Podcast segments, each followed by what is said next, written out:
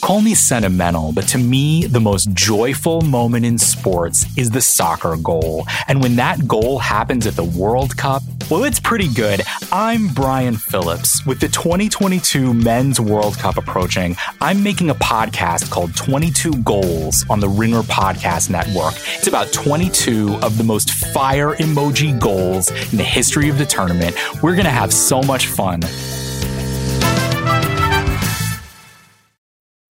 This episode is brought to you by eBay Authenticity Guarantee. You'll know real when you get it. It'll say eBay Authenticity Guarantee, and you'll feel it. Maybe it's a head turning handbag, a watch that says it all, jewelry that makes you look like the gem. Sneakers and streetwear so fresh, every step feels fly. When it comes to style and luxury, eBay gets it. They're making sure the things you love are checked by experts. Not just any experts, specialized experts, real people who love this stuff, with real hands on authentication experience. So when you see that shiny blue checkmark that says Authenticity Guarantee, shop with confidence.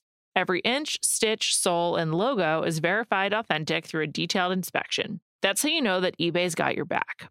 Because when you finally step into those sneakers, put on that watch, get your real gold glow up, swing that handbag over your shoulder, or step out in that streetwear, you'll realize that feeling is unlike any other. With eBay Authenticity Guarantee, you can trust that feeling of real is always in reach. Ensure your next purchase is the real deal. Visit eBay.com for terms. On May 10th, Kingdom of the Planet of the Apes is coming to IMAX and theaters everywhere. What a wonderful day! This summer, one movie event will reign. It is our time. They stole my village. I know where they're taking your clan. Bend for your king. Never. Kingdom of the Planet of the Apes. Only in theaters May 10. Tickets on sale now. Rated PG 13. Some material may be inappropriate for children under 13.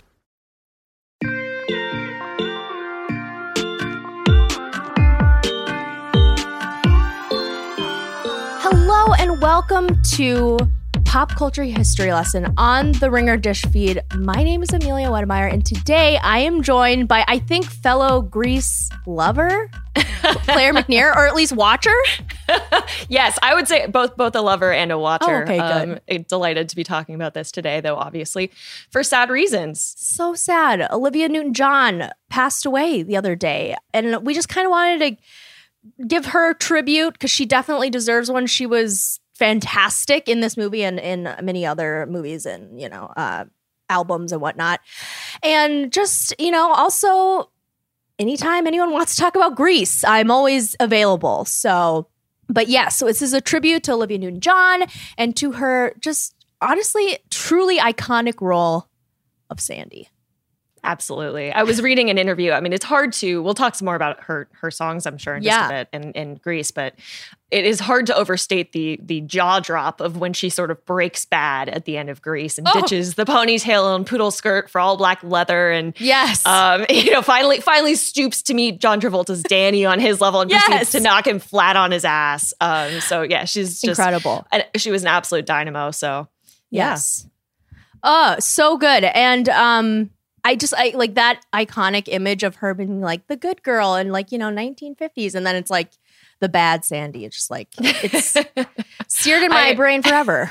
Absolutely. I found an interview where she was talking about filming that in like terrible Los Angeles heat. And the, Mm. the quote she had about that day was, They sewed me into those pants every morning for a week. Believe me, I had to be very careful about what I ate and drank. It was excruciating. so she, She- suffered for her art. She suffered for her art. She did that for us. Thank you, Olivia Newton John, truly. Um, because she looked phenomenal and those pants look great. Uh, so yeah. Do you have any early memories of Grease or like a, a special relationship to the movie? I mean, let me tell you, I, I did not grow up in a musical family. I don't know if you are watching the current season of What We Do in the Shadows, but I would say No. that the Laszlo's very negative impressions of musical theater were were sort of the defining um, characteristic of, of my family's approach to musicals. But while I can't remember the first time I saw Grease, I can remember every single word to every single song Hell yeah. in Hell the movie yeah. Grease. Um, it just became such such a part of my childhood. Who knows Mm-hmm. how? but you know, the number of times I've tried and failed to copy Olivia Newton-John's last little vocal pirouette in "Hopelessly Devoted to You" is uh, somewhere in the hundreds, perhaps thousands. I will not subject you to that now, but um, it's a classic. Well, any other time you want to, just let me know. Um, yes, I agree. I don't really remember. It was just like one day it appeared like on a VHS uh, tape. And I it was the 20th anniversary tape. So like this I think that was 1998. And my sister and I would just watch it and watch it and watch it and watch it. And just we loved like I know all the lyrics still, like you, and just we would reenact scenes, you know, two people Oh, yeah. scenes with like multiple, multiple actors. But anyway, it was just I was obsessed, and I told you this story on Slack, and it's a pretty embarrassing story. But um, we have like we a guest book each summer that like my cousins sign and whatever. And there's one in the late '90s where she, my cousin, had a bunch of quotes from everyone. Like that was their summer quote, and mine was "Go Grease Lightning." I, I mean, that's so excellent. you you could not have done better. So it sounds like you. that was a really good summer, and I hope one day It was that great. can be a, the defining theme of summer once again. yes, exactly. Um, okay, let's talk a little bit about the cultural impact of Grease because let me tell you, uh, it, the, people are still doing the shows at high schools. Obviously, we still have people like Bad Sandy is such an incredible Halloween costume that it's just like duh. But anyway, the budget for the film was only $6 million, which I don't know how much that was back in 1978, but I guess it's probably a little more. But anyway, the director Randal Kleiser has said that he never imagined it would take off, much less endure for decades to come, which, yeah, it has. So, congratulations. Good job. Um, I think it somewhere I read that it just like it, showing in theaters, the movie has made nearly four hundred million dollars at the box office. Which That's is, wild. That's that wild. crazy? I mean, it it was such an immediate success and such a massive success that it really kind of blew away. I mean, everybody from the directors you just said to the stars to the studio. Um, Yeah. And for it to have you know made that much money with what was certainly you know a, a more significant budget than six million dollars would be today, but still very Right. small is is just stunning. Totally. It, it is. And, and and that's just, I think, box office tickets alone, because think of all the merchandise, the music, and we'll get to the soundtrack later. But, you know, it's just, it is, this is like a billion dollar franchise, honestly. But let's talk a little bit about its two lead stars because. Man, I love them both. Um, okay, Danny Zuko, played by one of my favorites, Adele Dazeem, John Travolta. This was uh, well, actually, his breakout role was in Vinny. Was as Vinny in Welcome Back, Kotter. And I guess he was popular with people there, and now he like moved over to the movies, so he had like a three picture deal with one of the producers of Grease, Robert Stigwood, and he made Boy in the Bubble, which was an ABC um, Saturday night movie that they played on network TV, and then the other was Saturday Night Fever, which was obviously a huge hit. People still talk about it to this day. And with Grease and Saturday Night Fever, he is just catapulted into stardom. I What, it's what a wild, wild streak for for Crazy. him to just have those essentially back to back, right? It's literally back to back. Suddenly, he's the defining movie star. Yeah, it's. I'm trying to imagine if this was this really. I don't know if it has happened to anyone. Else. I mean, I'm sure there are other examples, but even you know, like I, I was thinking about this the other day. I was like, like Zac Efron had a moment with a High School Musical. I remember, but like he didn't transition into like these big box office classics like mm-hmm. as seamlessly or really, you know, at all. No, I love him, but like John Travolta, which is just it. Just it's it's amazing. I, I mean, I, I I love that quote that um, you have from uh, from Marty. I don't know Yeah, sure. want to read. And this is um from actually there's a really good piece in Vanity Fair from Vanity Fair called How Grease Beat the Odds and became the biggest mu- movie musical of the 20th century. Uh, I highly recommend it. There's a lot of good uh, behind the scenes stuff. But anyway, Dinah Manoff, who played Marty Maraschino in the movie, said about John Travolta, there was an energy surrounding him unlike anything I had ever experienced. It wasn't even lusting. It was being in the presence of something epic. I had never been around charisma that was at its peak that way. I cannot describe it to you. There is no other movie star I have been around who carried around the same energy he did in those days, which is just like, what? What a great quote to have. Yeah, absolutely. I, I mean, it's it is funny to hear his co-stars talk about sort of being awestruck by him because obviously, Yeah. I mean, he was cast as the star. He was a star when he was put into this lead role, but this dynamic of the other people on the sets being sort of impressed by him, right. I, I think adds a lot to the character of Danny in the movie.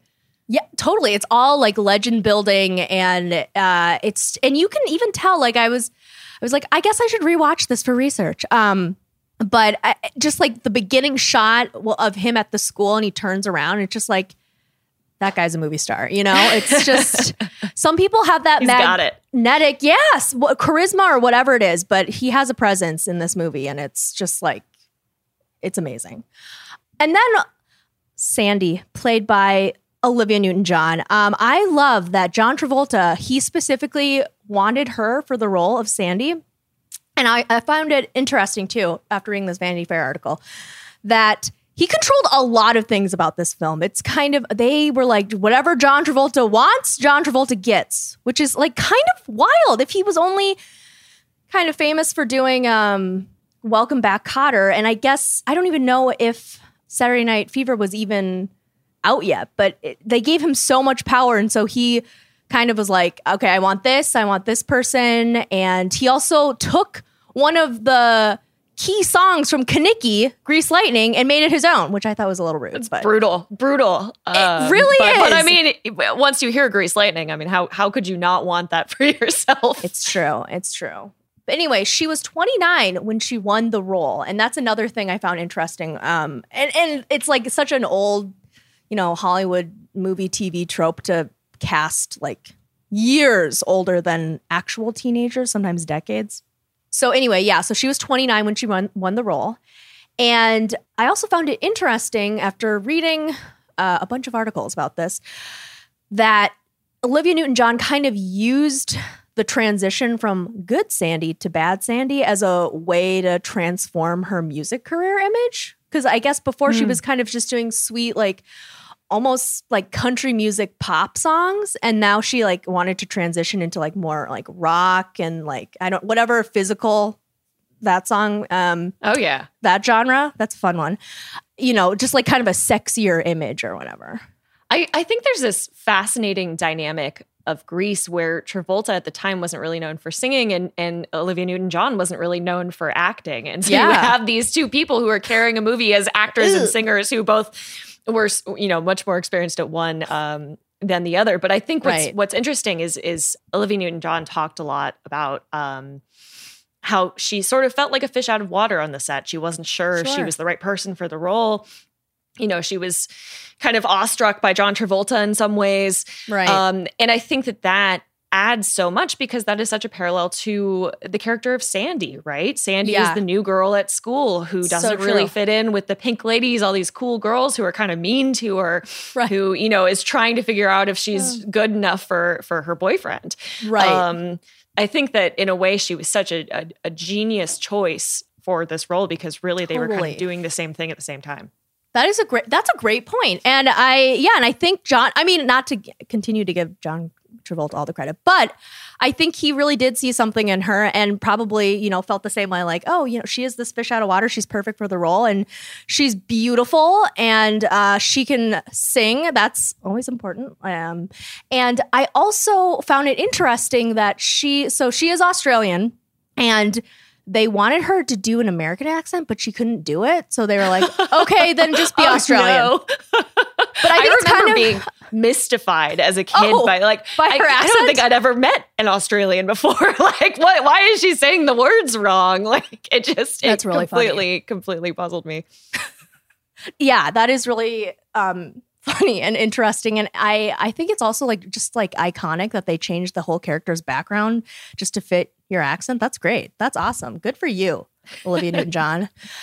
Um, so yeah, it's it's interesting. Also, I was asking my parents about this because um, you know, obviously I was not alive when Grease came out, but they were, and uh, they talked about how it's just funny because Olivia Newton John was seen as like kind of this goody goody, like you were saying. And then people really started to notice her after, not that they didn't before, mm-hmm. but like really as like a sex symbol and stuff. So I f- found that really interesting that, you know, just these people overnight became huge stars.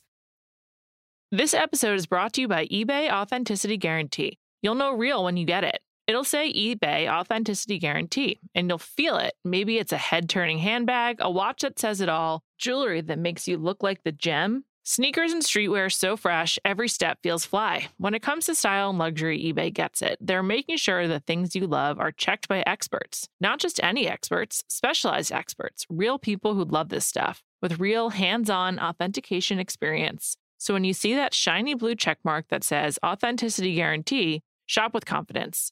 Every inch, stitch, sole, and logo is verified authentic through a detailed inspection. That's how you know that eBay's got your back. Because when you finally step into those sneakers, put on that watch, get your real gold glow up, swing that handbag over your shoulder, or step out in that streetwear, you'll realize that feeling is unlike any other. With eBay Authenticity Guarantee, you can trust that feeling of real is always in reach. Ensure your next purchase is the real deal. Visit eBay.com for terms. This episode is brought to you by Anytime Fitness. We're not all professional athletes, but we all have health goals. That's why Anytime Fitness gives you access to personalized plans and support from a coach. Plus, you can track your training, nutrition, and recovery progress with the Anytime Fitness app, just like the pros. With 24 7 access to more than 5,000 gyms worldwide, get more from your gym membership. Visit AnytimeFitness.com to try it for free today. Terms, conditions, restrictions all apply. See website for details. This episode is brought to you by Cars.com. When you add your car to your garage on Cars.com, you'll unlock access to real time insights into how much your car is worth. Plus, view its historical and projected value to decide when to sell. So when the time is right, you can secure an instant offer from a local dealership or sell it yourself on Cars.com. Start tracking your car's value with your garage on Cars.com. So let's move on to the soundtrack because it became the second best selling album, uh, the Grease soundtrack of 1978 in the US, second only, and this is interesting, to Saturday Night Fever, which also starred John Travolta, like, like you said Man, before. Travolta just, just I killing it over there. It's amazing. Yeah. I uh, you know, I love him. Anyway, um so Grease, the opening Grease song by I think Frankie Valli went to number 1 on the charts. You're the one that I want, which is my personal favorite. Went to number 1 on the charts. Summer Nights was big too. I think that hit like number 5 and then Hopelessly Devoted to You, which is the Olivia, Olivia Newton-John solo number was Oscar nominated. Wild. You know what? I, I I was reading a little bit about the history of um of the movie and the play Grease was originally performed back in in 1971 and the movie made a lot of changes, including sort of disassociating it from um, Chicago, which is where the the play was originally set. There were a Oh. lot of I guess Chicago tie-ins and there was Oh, sort of like a. Polish American plot that obviously is completely uh, absent from the movie. But one of the other changes that they made was they wrote a bunch of new songs, and one of them was "You're the One That I Want," which I feel like is sort of the iconic. I was gonna number. say, wow! Oh my god, I didn't know that. Well, I'm glad they added that one because damn, uh, that is the best song in my opinion. Uh, that's so funny. Wow. Okay. Um, do you have a favorite song? Oh man, I I mean, "You're the One That I Want" is is hard to top. I I so will good. say that I have had "Hopelessly Devoted to You" stuck in my head since I read the news about Olivia Newton John's Yeah. passing. I mean, I just over and over and over. Yeah. Um. So I I think that that's probably a favorite for me. Sure. That one's a fun one to sing, like when you're alone. Um, yes, you know. I think I think alone is the the key the key requirement there. Yeah, because that you have to have a set of pipes to do that one correctly. Um, which you know Olivia Newton John had for sure, and I also I find it, and I was you know again reading a lot of stuff about this, but people were talking about how in like a lot of musicals, you know, there are so many numbers, and it's kind of used in place of dialogue, like the music and whatever. But this movie, and I don't know if it's different or the same thing for the musical, but it seemed like there was more just like it's a movie and then there are a lot of fun songs with it. Like it wasn't necessarily like used for dialogue or anything. I think, you know, there are some parts where they're talking about how she's a goody two shoes and, you know, Sandra Dee and all that. And like, you know, they're talking about the car and Grease Lightning, and obviously everything is tied, but it's like it's not like there are these songs that are just essential to the plot, you know, or the scene at, at hand, which I which I kind of like, you know. I can I don't have to totally devote all my mental alertness to one thing. So yeah, so I really love the songs. God, they are really good. And also, I found it interesting. Another uh, part of the cultural impact is that this kind of contributed to the random, well, I guess not random, but uh, the 50s revival of the 70s. Um, the 70s loved the 50s. It's really funny. They, they were kind of everywhere. Like uh, Happy Days and Laverne and Shirley were both really big shows in the 70s. The Oldies station began in the early 70s. I know, right? And what I found really? Yes, yeah. It was like one of those cool 108, I think in Phoenix. It started in the early 70s because people were like, we want the 50s back. Wow. I feel I like it's like this cyclical thing of uh, 50s Yes. nostalgia to some degree. Like I remember going as like a brownie in Girl Scouts to like a sock hop. Um, so- which I don't know. Maybe maybe it was actually Grease inspired. Who knows? But it could have um, been. That's yeah, so I feel funny. Like this comes in waves. But I mean, uh, what's It does. interesting is, of course, the 50s as they are presented in Grease. It's Right. a very heavily idealized vision of the 1950s, where it is all Totally. sock hops and milkshakes, and not any of a lot of the less pleasant things that were occurring in this country in the in the 1950s. But you just kind of see this one teeny tiny idealized corner of the world. Right. You're like, oh, I can relate to that. Great. I know. It's it's funny because it's like I feel I mean, I'm always nostalgic for things. I think nostalgia is a, a huge pull for a lot of people. And you just you're like, wasn't it great back then? And then you're just like, you'll all the bad stuff goes over your head. But um it, it was interesting because I was again, I, I asked my my dad for some um tips about uh, you know, Grease and the 70s and whatnot. And he was just saying that I, I mean, obviously, like you were saying, there are a lot of ba- bad things and uh, that happened in the fifties. But you know, the Vietnam War was going on. There were a bunch of assassinations in the '60s, and he was just saying that you know people kind of wanted just lighter fare of you know sock hops and doo wops and singing. And uh, so I think this movie definitely capitalize on that and um yeah and again it's part of the baby boom generation they're a huge generation so it makes sense. I also found it interesting when I was researching this uh, that many members of the Rydell High faculty were actually stars in like the 50s and 40s and 30s. Like we had Joan Blondell, she played the Viv lady. Eve Arden played the principal. Sid Caesar played um, the coach, and they were all big back in the day. So I thought that was smart That's a great casting. sort of sort of wink to, to the 70s audience that would have known people from from those roles having I, I suppose watched them themselves. But i mean i think we'll talk about more modern uh, interpretations of grease in, in a little bit. But um, what's funny for me is when i was watching grease i didn't get any of that. I mean none of that that totally went over my Oh, head. I, I was the lyrics to uh to the sandra dee song right? Names Ugh. name drops a whole bunch of celebrities. Right. i absolutely like did i know who rock hudson was? No i did not. No.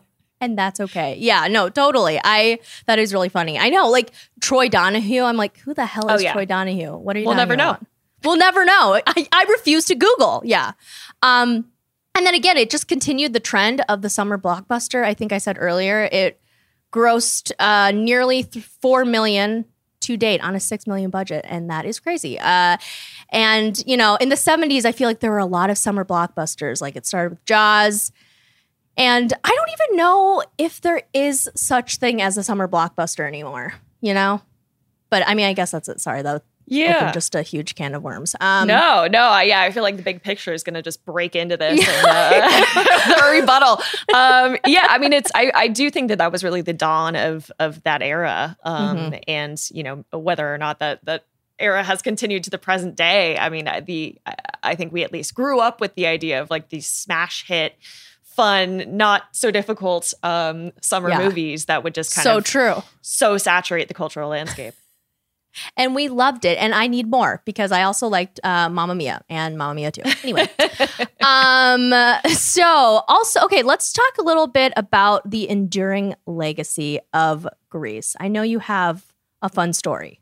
Yeah, well, I, I mean, uh, uh, to some degree, Grease never went away after 1978. I mean, Never. Olivia Newton-John had this great story about going to a Grease screening um, many years after the movie had first um, come out with the with Kleiser, who was the director, and Didi Conn, who played Frenchie. Um, I love and- Didi Conn. yeah, absolutely. She's such a such a part of what makes that movie great. But so the three of them watch this and they are shocked to discover that everybody in the audience is wearing costumes. They are dressed my up God. like 50s characters. They are singing along to all That's the cute. songs. They are acting things out. I mean, I think she compared it to Rocky Horror Picture Show, which kind of infamously has Sure. these midnight screenings where people know to throw a prop at this specific line or whatever it is. Um, Right. And you know they talked about like they were recognized by fans and they posed for a bunch of pictures and it really contributed to this sort of light bulb moment for Kleiser where he realized that there was still this really avid fandom around Grease, you know, years and years after this movie that he really didn't think was going to be a big deal, much less sort of a lasting relic. Oh, Uh, you know, it's it, it was really this this fascinating moment for him that contributed to him Sure. um, convincing the studio to to keep pushing the movie. I love that. We that is so interesting because not to bring up our Slack again, but you posed a really great question in Slack the other day. You were like, "Why was the Grease so popular in the late '90s?" I so I had all these memories of this happening. Yeah, and Yes. and after the news broke that Olivia Newton-John had died, I asked this. I was like, uh, was everybody obsessed with Grease in the late '90s, or was Yes. there just something very strange happening at my school? Because it, it wasn't like we did the musical. There was no school performance that Mm-hmm. got everybody into it. It was like it just appeared, and suddenly, you know, everybody was going as the Pink Ladies for Halloween, or the T-Birds, or Bad Sandy. um, yes, and and there was a ton of response in Ringer Slack where everybody said that they too remembered this kind of cultural moment in the 90s of just like Yes. Grease obsession. obsession. And um, so I started doing a little digging into to why that had happened. And it turns out that um, 1998 was the 20 year anniversary of the movie. And Kleiser, after going to this screening with um, Sandy and Frenchie, uh, convinced Paramount to re release the movie for its 20th anniversary. So put it back in theaters. I love they it. remastered the soundtrack, put that back out. And what what's really fascinating and totally bizarre about this is uh, George Lucas played a role in this. oh, So Kleiser and George Lucas had been roommates way back in their USC days. wow. Um, and it turns out that Kleiser calls up the the head of Paramount and you know proposes the the re-release and Sherry Lansing who was the studio head at the time responded that she had just been talking to George Lucas uh, who had said that ev- of everything in Paramount's vast vaults she should bring back Grease because he had young kids at the time and he said that every 9-year-old he knew was Yeah. watching it every single day. so bizarrely George me, yeah. Lucas had had yeah absolutely me too though perhaps after after George Lucas had worked his magic but yeah it was uh it was That is George so- Lucas had his hand in this Wow. Thank you, George Lucas. he he brought us uh Grease 20 years later and Jar Jar Binks. That's multitudes. um I that is such that's so funny how all those things like kind of work out and it just like kind of the effect of everything, um, how it plays out like that. Because oh my God, it's just I just love that everyone was like, Yes, I was into Grease in the late 90s. uh-huh It's just and like, everybody okay, has their the story right like it's one of those Yes. things where despite it it having such mass appeal it feels Uh-huh. really personal It- um yes, totally.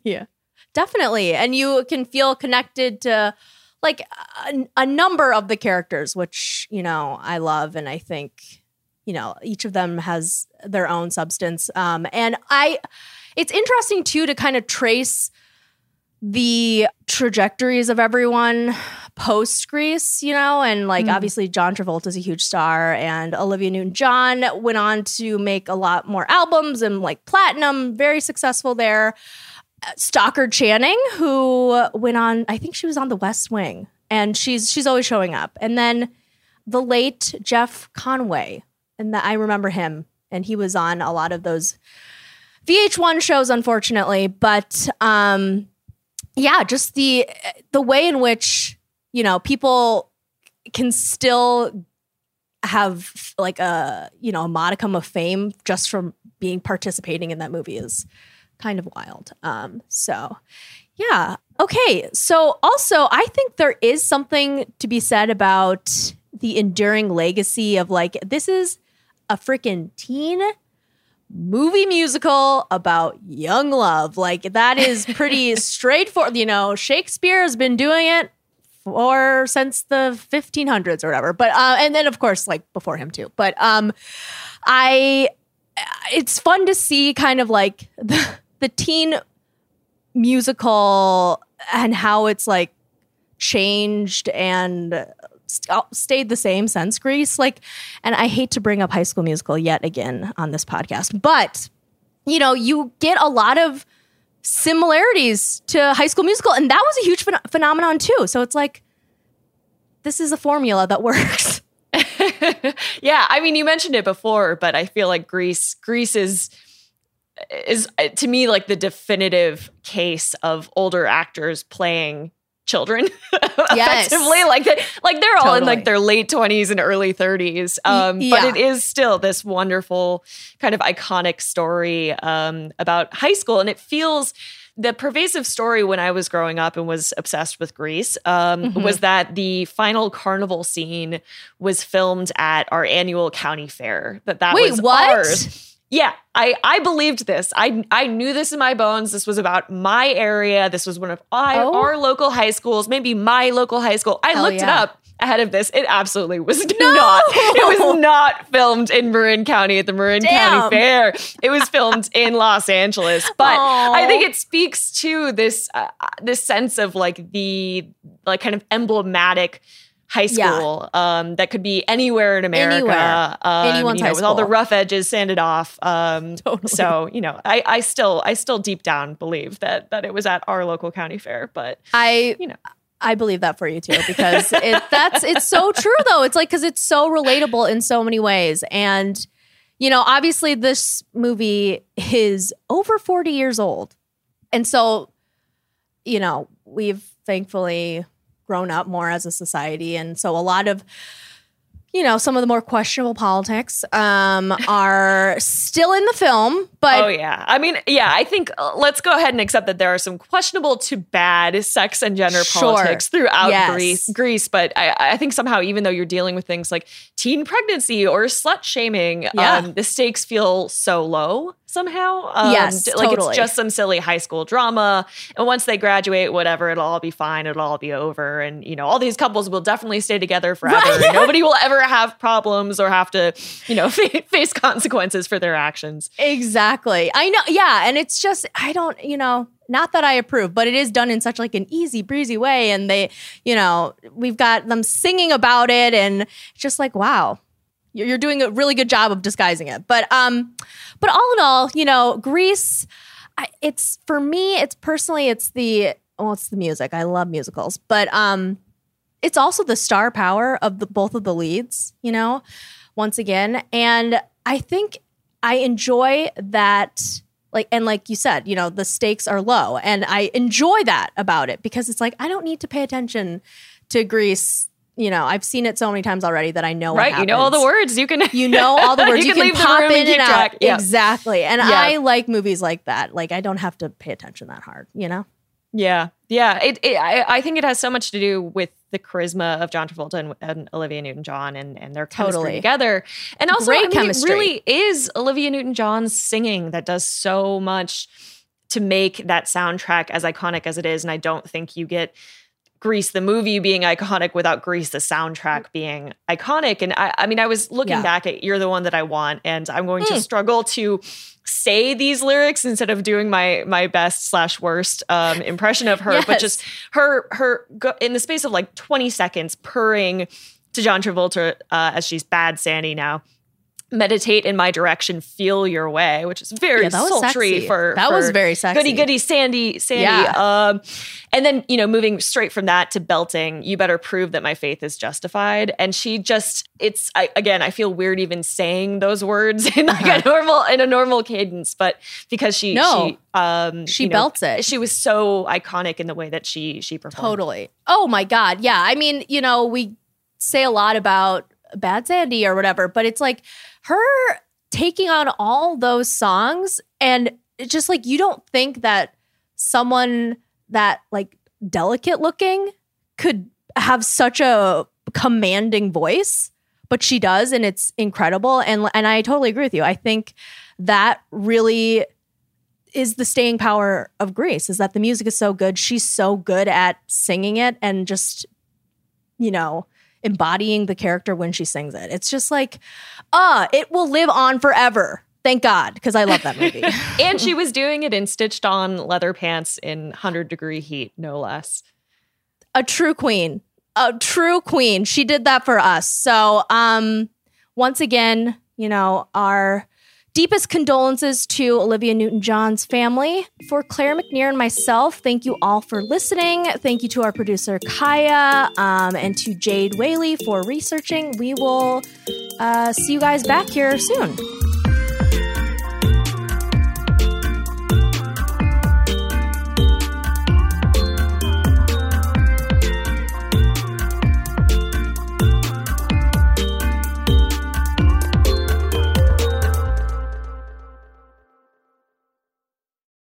This episode is brought to you by State Farm. You might say all kinds of stuff when things go wrong, but these are the words you really need to remember. Like a good neighbor, State Farm is there. They've got options to fit your unique insurance needs, meaning you can talk to your agent to choose the coverage you need, have coverage options to protect the things you value most. File a claim right on the State Farm mobile app and even reach a real person when you need to talk to someone. Like a good neighbor, State Farm is there.